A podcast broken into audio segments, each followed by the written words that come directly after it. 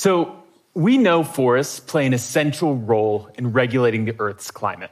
However, most of what we know about those forests is actually based on things we can measure above ground. So, historically, ecologists like myself would come to this place and we'd count the number of tree stems we'd find. We'd identify which species they are. And today, we'd probably remotely sense features of this forest canopy from space. And all of this absolutely makes sense. Above ground is where photosynthesis happens. Photosynthesis is how carbon and energy enter forests. Photosynthesis is how trees can remove carbon dioxide from the atmosphere. However, we also know most trees are limited in some way by soil resources like water or nutrients. And to access those resources, trees have to build roots. And trees build an incredible amount of roots. So, in some forests, there can be as much or more biomass below ground and root structures as above ground in stems and leaves. Decades of research have now made very clear that below ground ecology, so what's going on in the soil, is really essential to understanding how these forest systems work. However, if you follow these root systems all the way out to their very terminal ends, the finest tips in the root system, and you look closely, and I mean super closely, like you're gonna need a microscope closely, you discover a place where the tree stops being a plant and starts becoming a fungus. So, most trees on Earth form a partnership, or what scientists call a symbiosis, with mycorrhizal fungi. So, this, in my opinion, is one of the most remarkable images ever captured of these organisms. So, in the background at the top, you can see this dense network of fungal hyphae. These are essentially like roots, but for fungi instead of plants. And in the foreground, you can see these incredible multinucleated fungal spores, which look totally unreal, but absolutely are. These are the reproductive structures of the fungus. These have the potential to become entirely new fungal networks. Mycorrhizal fungi are essential to how basically all plants access limiting soil resources. There's actually evidence that when plants first made the evolutionary transition from living in water to living on land, they evolved this symbiosis before they even evolved roots. And so this partnership between forests and their fungi is ancient, and it stretches back hundreds of millions of years. However, these roots don't have to be just fungi. They can also be, for instance, bacteria so these circular structures in this root network are called root nodules. They house symbiotic nitrogen fixing bacteria. And what these bacteria do is actually convert nitrogen gas in the atmosphere into plant usable forms, and in turn, they nurture plant growth. And the complexity of soil biology just keeps going. So these root symbionts are embedded in an even more complex network of free living bacterial and fungal decomposers and archaea and protists and microscopic soil animals and viruses. The biodiversity of soil communities is astonishing. We now know a handful of soil can easily contain over a thousand coexisting microbial species. And so all of this, this is the soil microbiome. This is the forest microbiome. This is the ecosystem microbiome.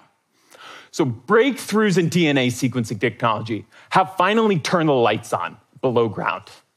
DNA has allowed us to see these microbial communities in unprecedented detail and only recently at unprecedented scales.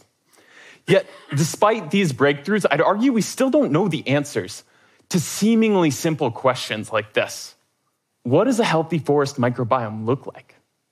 We're far closer to answering a question like this for people than we are plants. The Human Microbiome Project has really led in this area. So, the human body is a microbial ecosystem. Each of us houses an incredibly biodiverse community of bacteria in our gut, and that has a profound impact on our health. This was discovered by medical microbiologists using DNA sequencing to characterize which bacteria live in hundreds of people's bodies. And importantly, also noting health features of those same people.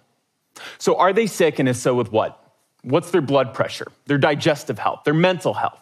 And by combining all of that information, those microbiologists could begin to identify combinations of bacteria linked to health and disease. And these analyses became a roadmap for the development of human microbiome transplant therapies, which is essentially ecosystem restoration, but for your gut microbiome. And these therapies are now on the road to market to treat some of these diseases today. And so, drawing from this work, my team asked, what would it look like to take the Human Microbiome Project approach, but apply it to the forest? What could we discover about the forest carbon cycle? Could we identify places where we could actually do below ground microbial restoration and in the process combat climate change? Over the past three years, we've been working with forest scientists across Europe to do exactly that. In each of these locations, scientists have been documenting forest health for decades. And so we asked our forest research partners to go out to each of these forests and collect a small sample of soil, which they then ship back to our lab in Zurich so we could extract and sequence DNA, which allowed us to understand which microorganisms, and particularly fungi, live in each of these forests. And then finally, we used statistics and machine learning to relate which microorganisms live in a forest to a really important forest health metric tree growth rate and carbon capture rate above ground. Now, once we controlled for the environmental drivers of tree growth, so how warm and wet each of these places is, as well as other variables we know control background site fertility, we discovered that particularly which fungi colonize the roots of these trees is linked to threefold variation in how fast these trees grow, how fast they remove carbon dioxide from the atmosphere. So, put another way, these correlations imply that you could have two pine forests sitting side by side, experiencing the same climate, growing in the same soils. But if one of them was colonized by the right community of fungi on its roots, it could be growing up to three times as fast as that adjacent forest. And furthermore, these patterns were not driven by the presence of particularly high performing species or strains, but instead they were driven by biodiverse and completely different communities of fungi. And so these fungal signatures are super exciting to us because they imply an opportunity to manage, and in many cases, actually rewild the forest fungal microbiome. So, for example, can we reintroduce fungal biodiversity into a managed timber forestry landscape? And in the process, can we make those trees grow faster? Can we make them capture more carbon in their tree stems and in their soils? Can we rewild the soil and combat climate change? And these aren't just rhetorical questions. We've actually started doing this. So, this is one of our field trials in Wales in the United Kingdom. It's run in collaboration with a charity there called the Carbon Community. It's 28 acres or 11 hectares, and it's set up as a block randomized controlled trial. This is analogous to how you would run a drug trial, but in this case, it's for trees instead of people. And here we do a pretty straightforward experiment.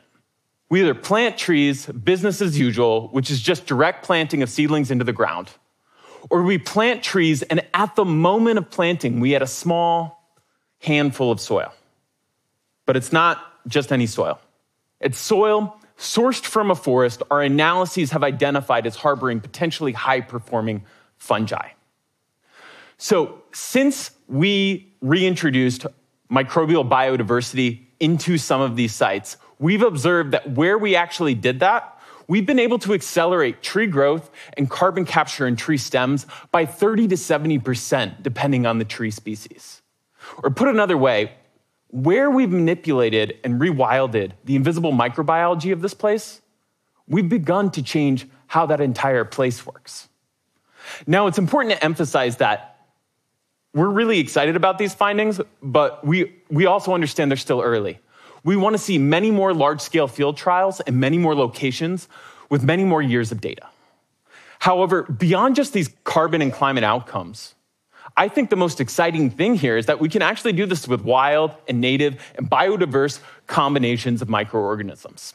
And while we pointed this approach at forestry, in principle, this kind of science has the potential to generalize to all of our managed landscapes.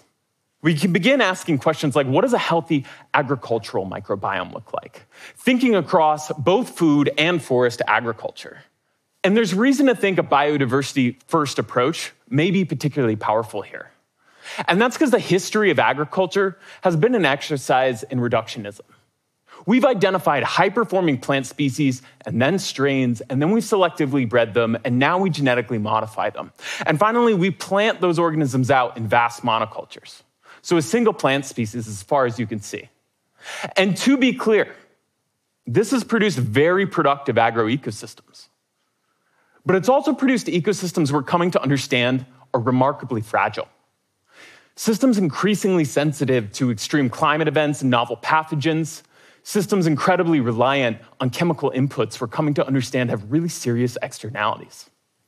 So we now have the data, computational tools, and the ecological theory to start going the other way, to lean into biodiversity and complexity. And once we do, the question really becomes by rewilding our soils, can we make our managed food and forest landscapes reservoirs of below ground biodiversity? And in the process, can we enhance yield and carbon capture and all the other services we ask of these ecosystems? I think there's a lot of reason to be incredibly hopeful here. And I think we also shouldn't be so surprised that these microscopic organisms have the potential for such enormous ecosystem scale effects. And that's because we've known now, really for a long time, that forests are fungi. And they're incredibly biodiverse communities of bacteria and archaea and protists and microscopic soil animals and viruses.